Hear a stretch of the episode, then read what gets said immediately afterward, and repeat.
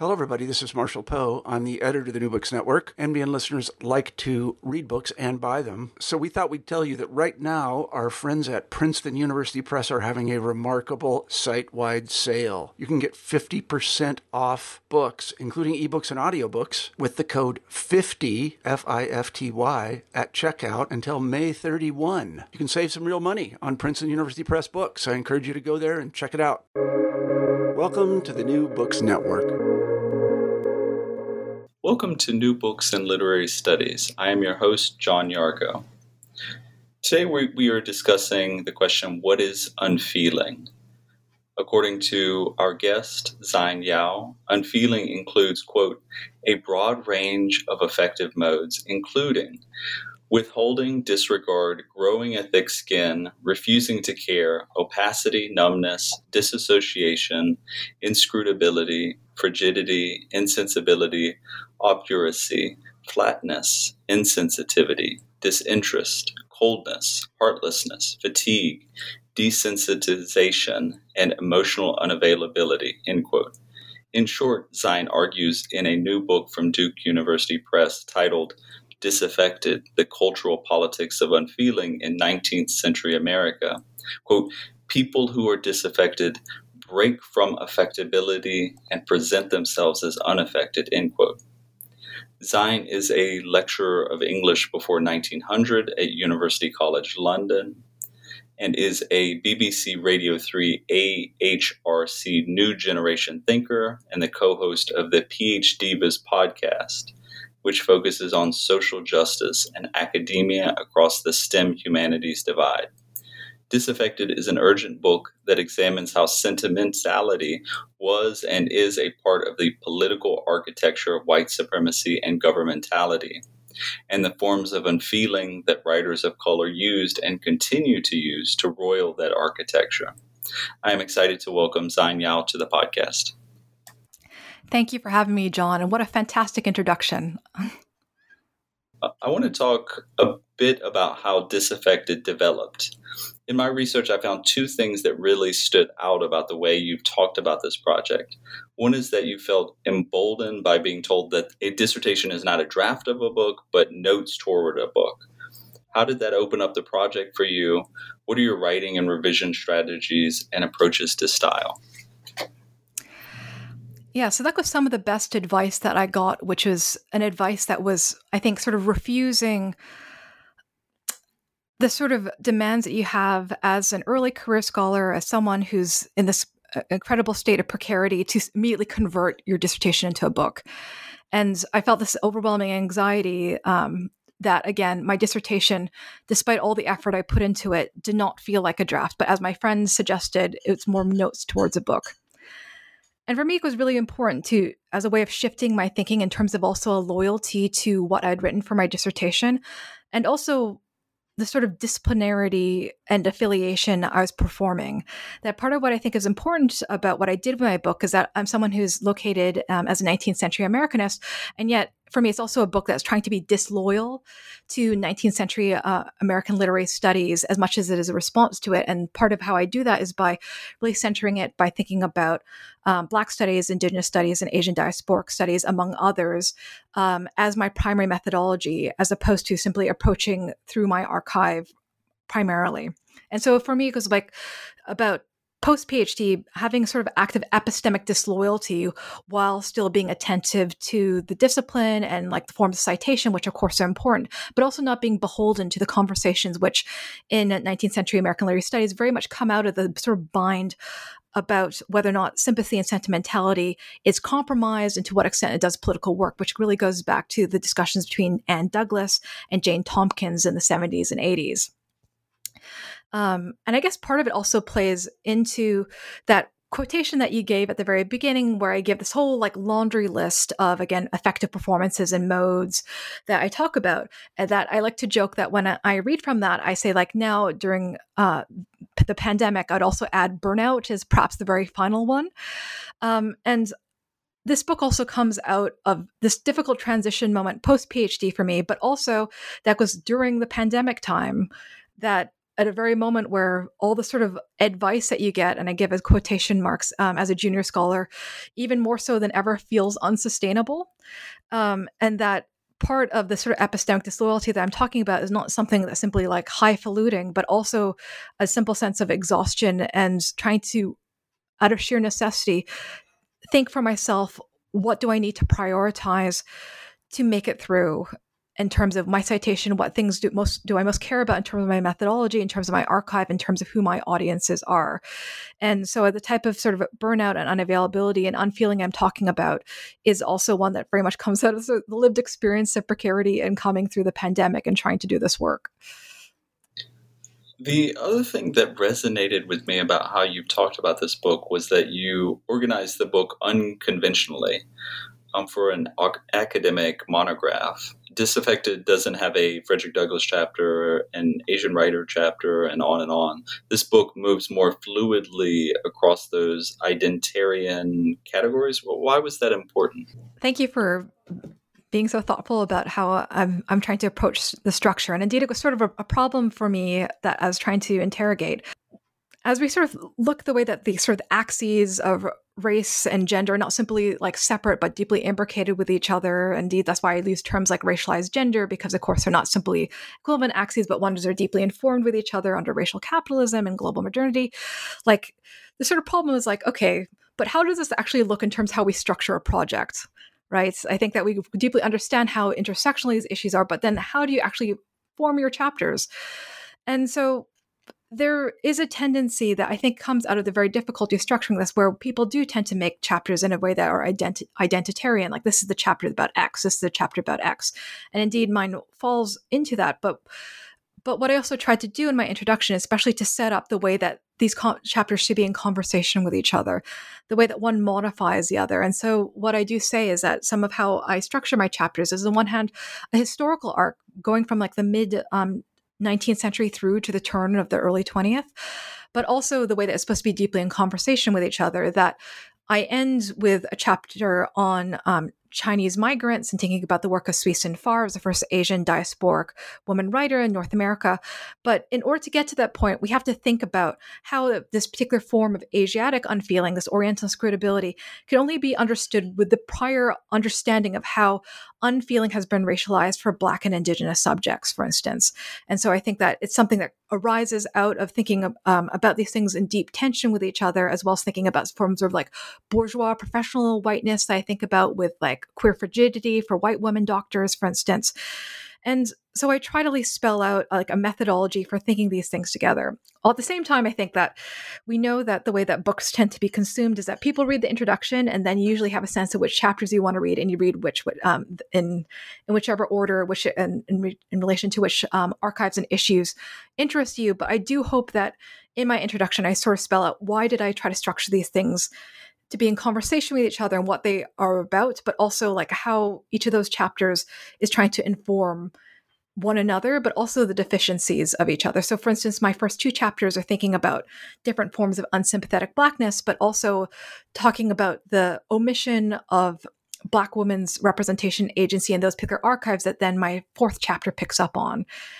And so I think there's also an issue that in my work that I'm trying to deal with that I think we as conscientious scholars try to address that you know you can't follow do all things at all times but how do you also deal with like absences and omissions but and I think my chapters are also trying to speak to each other that an absence in one chapter has a different chapter that's trying to also speak to that silence in a way that's also makes it a conversation.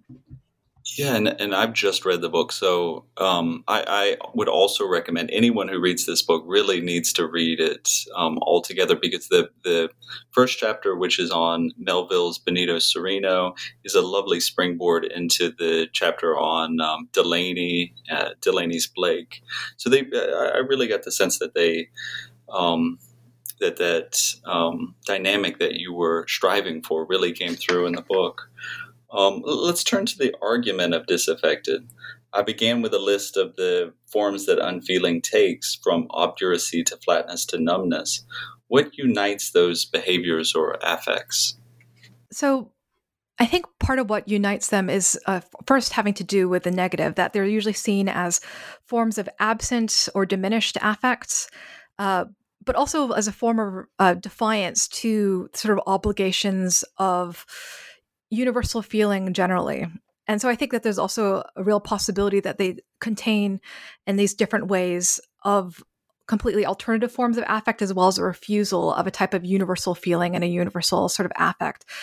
And I think that they all those different words are synonyms, but they're also not synonyms at the same time. And that's also something that I try to stay with because one thing that I say that I'm trying to do is sort of provincialize the sort of universalizing um, impulses behind the way that people usually talk about feeling, talk about sympathy, talk about affect, and to stay with the forms of particularization as as many different possibilities, which can be completely different um, taxonomizations, different cultural understandings, completely different cosmologies around what feeling can mean in different contexts, as well as like the possibility of a type of of antisocial refusal that also doesn't mean reassembling it towards an alternative. One of the launching off points for this book is Harriet Beecher Stowe's Uncle Tom's Cabin, um, and the way that novel mobilizes sentimentality to speak against race science and juridical white supremacy. But you point out that uh, white heteronormative sentimentality is often unreliable and counterproductive, right? Yes, and I think that we're still very much in dealing with the aftermath of Uncle Tom's Cabin. That on the one hand, we're in a moment where it's very clear to us how deeply problematic, to use that sort of catch all phrase, problematic Uncle Tom's Cabin is. And yet it still governs so much of how we think activism operates. About, you know, it's about li- the role of literature or aesthetic form is about feeling right, leading to the right type of politics.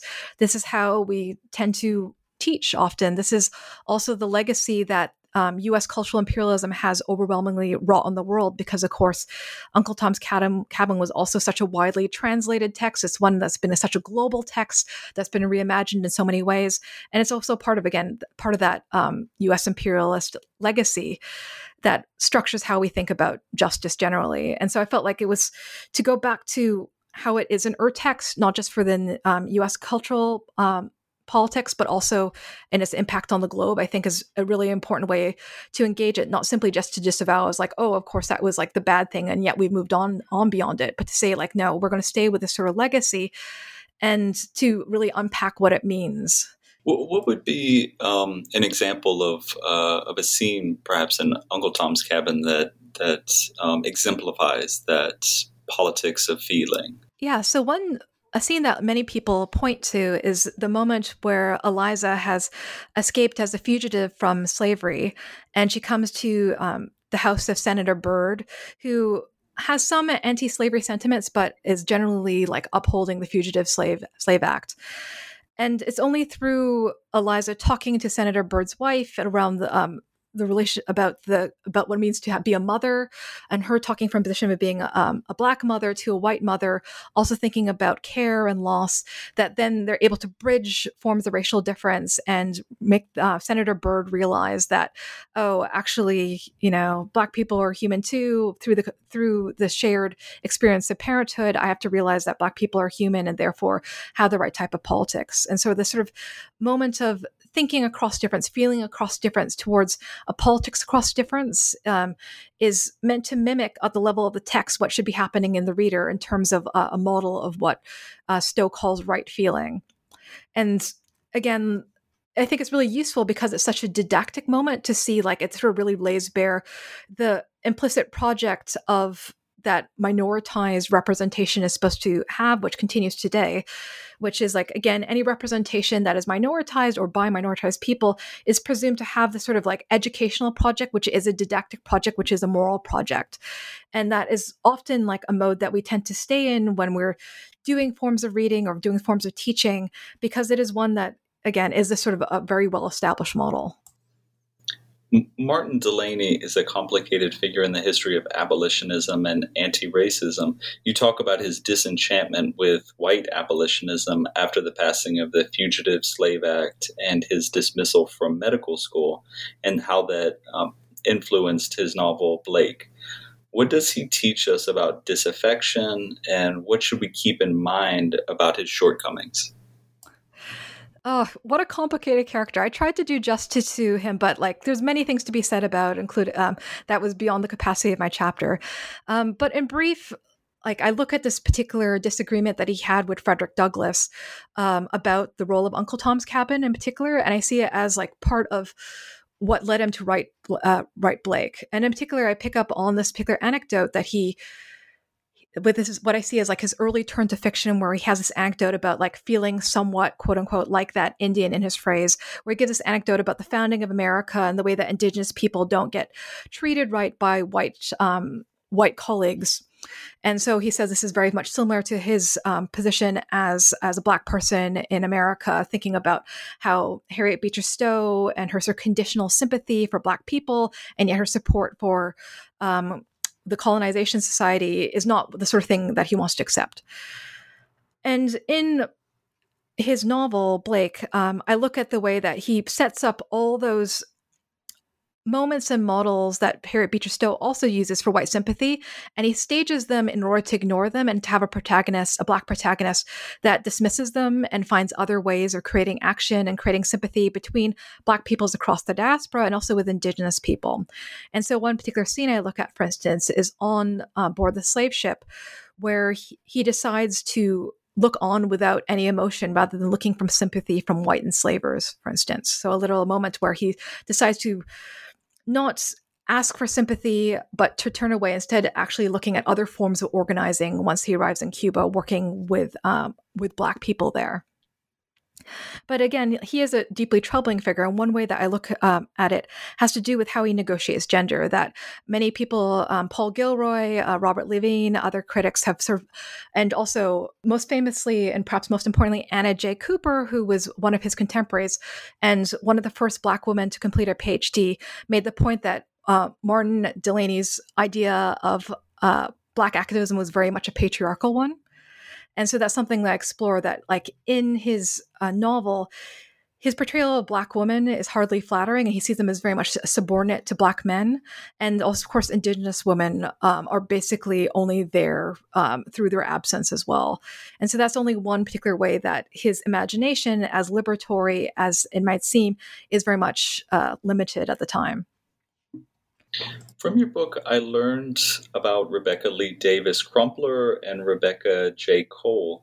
They were among a group of Black practicing physicians that was relatively small in the 1890s, about uh, 100 women in the United States, but deeply influential. One of the interesting cruxes in Crumpler's book of medical discourses and Cole's thesis, which was titled The Eye and Its Appendages, you explore is between what you call the pathologization of professional frigid, frigidity on the one hand and the dispassionate objectivity of the formal structures of medical science and the passionless composure these doctors needed to succeed in hostile institutional environments. How did uh, Crumpler and Cole make sense of these competing affective demands? So this is one of the chapters that did not exist in my dissertation, and so but it was one that I felt was very much needed. That I felt it wasn't enough to, to simply like critique Delany or to critique um, Melville for their the absence of black women or to try and like read against the grain of their writing. I also felt it was very important to have the writing of Black women in the 19th century um, in their own words, and to also take them as theorists in their own right of what would now be called perhaps like feminist epistemologies of science or like particularly Black feminist epistemologies of science. And so that's one reason why I look at both of them. And in particular, I'm attending to and trying to also join the work of Black feminist historians in the way that it's, it's been far too easy for people to simply see Black women as simply victims of medical science in the 19th century, but to, and but actually they also exist as practitioners in their own right. And so that's one way that I'm looking at at both doctors. And the sort of point I'm trying to make is that also they can't be seen as simply mere, mere derivations of of say sort of the experiences of, of, white women doctors which i look at in the previous chapter this sort of queer frigidity but actually pointing out that in the lived experience as well as in their professional training they were actually negotiating with the way that medical science was developing objectivity. At the same time as um, Black feminist historians point out they were negotiating within their own lives a form of passionlessness as a way of distancing themselves from the way that Black women were uh, presented as um, as overtly sexual. But at the same time it didn't mean a form of respectability in and of itself but a way of like carefully negotiating with the the standards around embodiment and affective expression that again also paralleled and also but same uh, uh, there are no negotiations with professionalism. And so i think it's a really complicated negotiation that um, i tried to pay attention to in relation to how in our present day uh, black women scientists um, like my PhDivas co-host um, Liz Wayne are negotiating uh, in their fields in, in this very moment, and that this is very much like uh, an ongoing tradition of, of negotiation, intellectual and, and affective negotiation that people, uh, that Black women are experiencing and navigating. Tell us more about Rebecca Lee Davis Crumpler. So Rebecca Lee Davis Crumpler ha- uh, is written what's still considered like the first uh, known publication by a black woman doctor in this um, in the U.S.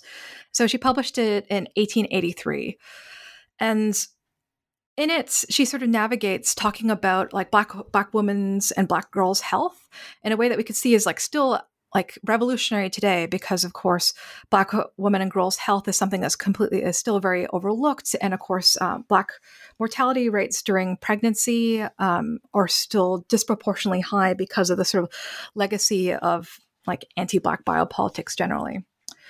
And so it was incredibly important that in the 19th century she already saw and you could say diagnosed this as a, a broader biopolitical phenomenon.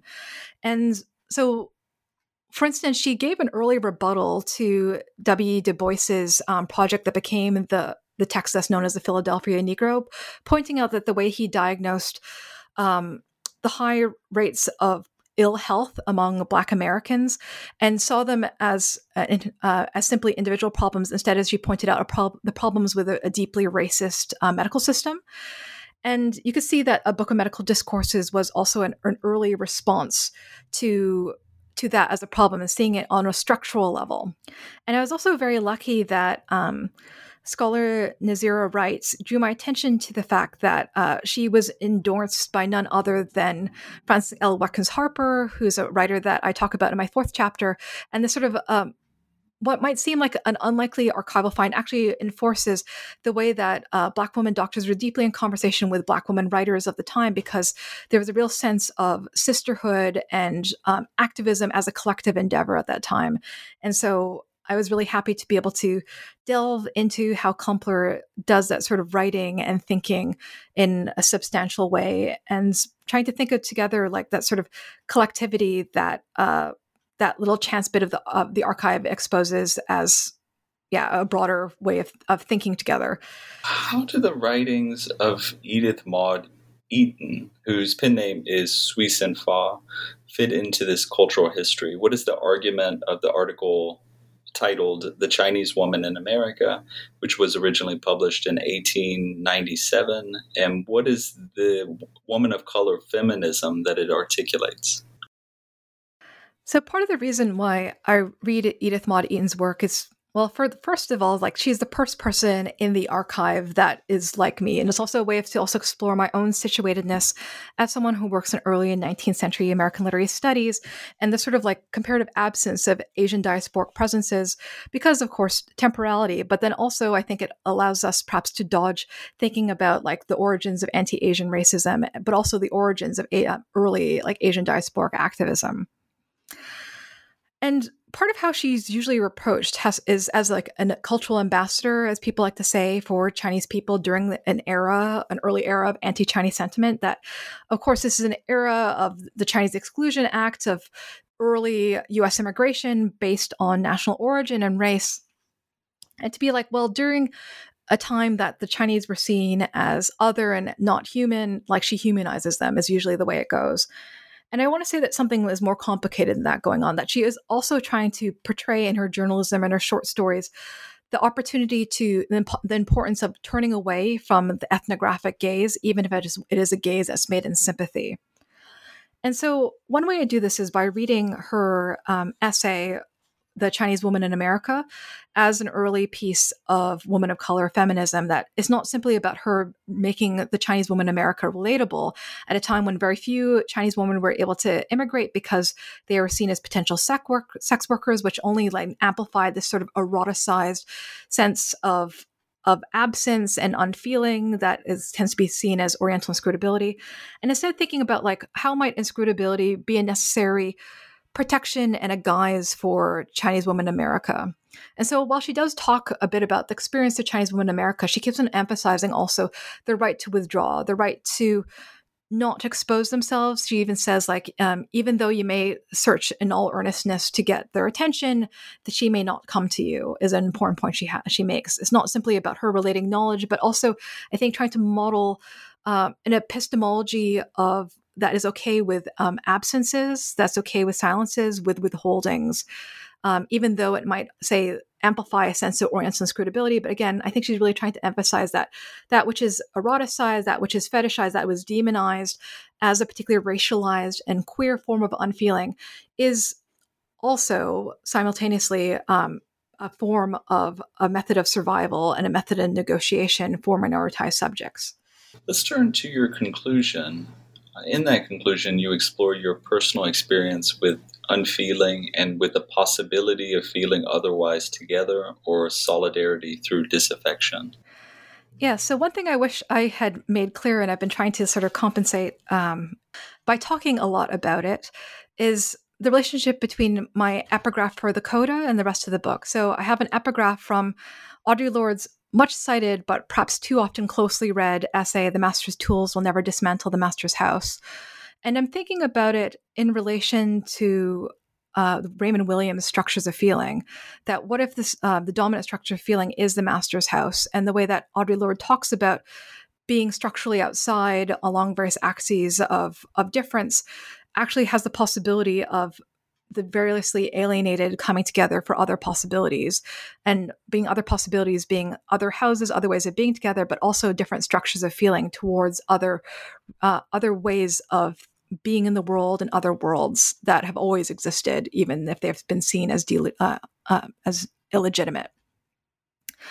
And i felt it was important to end with a coda that was that sort of pulled back the veil of scholarly detachment um, and sort of exposing it, of course, as part of the ruse of our profession and to talk a bit about my own experience. This was also originally was not part of my dissertation at all, and indeed was a late addition to the project that I asked my my editor Duke if it was okay if I could write, and fortunately Courtney gave the th- thumbs up, and I wanted to just share a bit of my own vulnerability, knowing that there's a way in which first books, in particular, can perhaps hold the promise of of a type of academic meritocracy, meritocracy and possibility when our our profession is sort of is, is crumbling and has been crumbling for a long time, but continues to.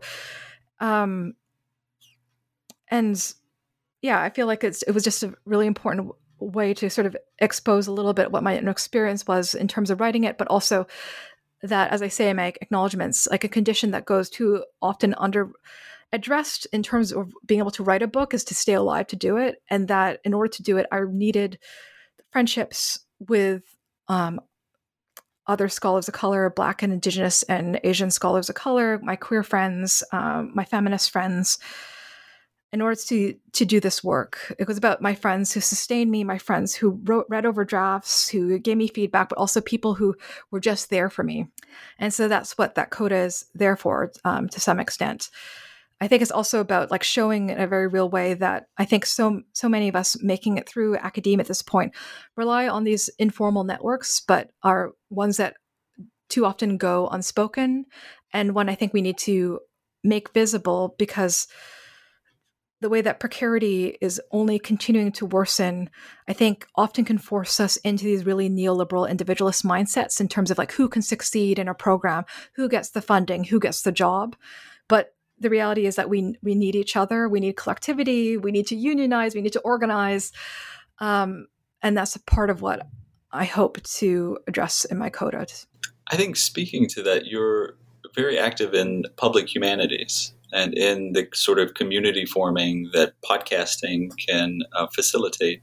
Um, what's your experience that with that? Um, what would you, what advice would you give to prospective podcasters or people who work in public humanities?